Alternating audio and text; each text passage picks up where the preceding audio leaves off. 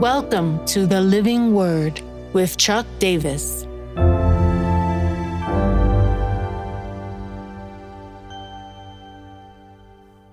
First Peter 5, 6 and 7. Anxiety. Humble yourselves, therefore, under the mighty hand of God, so that at the proper time he may exalt you, casting all your anxieties on him because he cares for you. I like this uh, opportunity that we have for anxiety casting.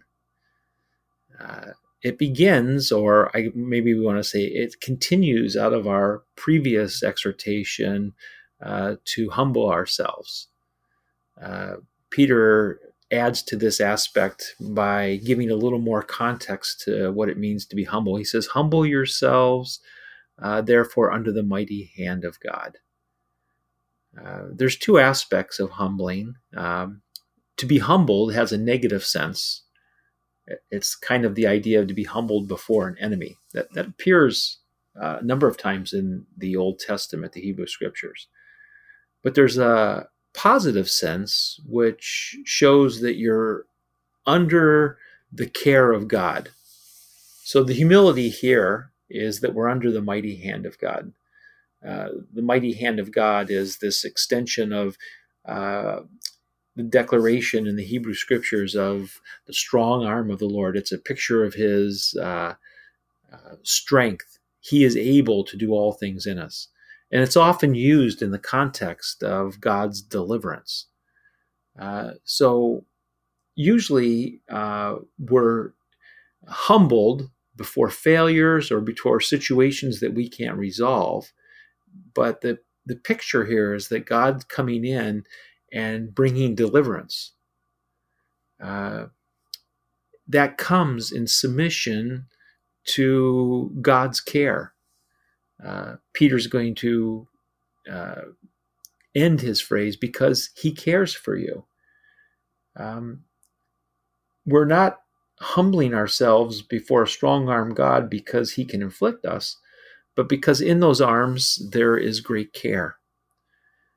The result of humbling ourselves before God is that He will exalt us. Uh, we hear here the clear echo of the Philippian hymn.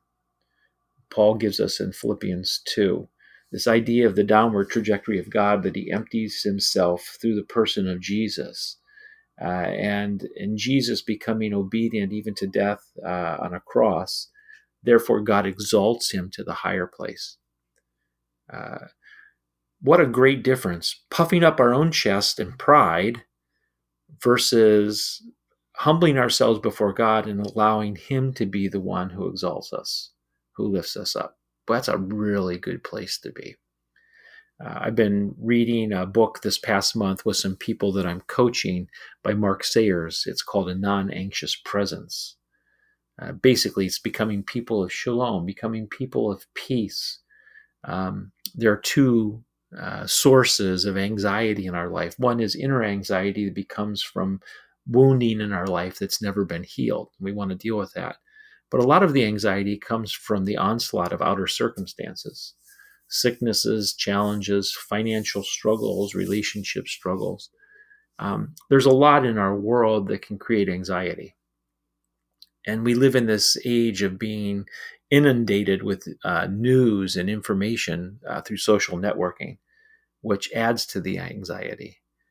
Uh, but we can take on a position uh, in God's care, uh, in submission to His strong arm, uh, where we can have this space of flourishing and peace in our life. Here is the so what I don't have to be anxious. Uh, scripture wouldn't command me unto something that wasn't possible. Uh, and so I'm allowed to throw myself uh, in the strong and carrying arms of my Creator and Redeemer and allow Him to be my anxiety care. And so I want to exhort you today cast your anxieties on the Lord.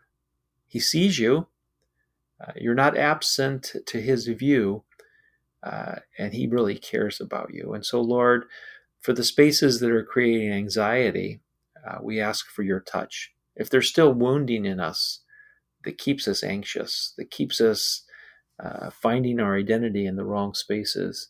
Bring us to sources of healing in Jesus uh, for those spaces. But Lord, help us also to keep a perspective on the things outside of us that create anxiety. You are Lord of those spaces as well. And so we submit all of those things to your Lordship. In Jesus' name, amen.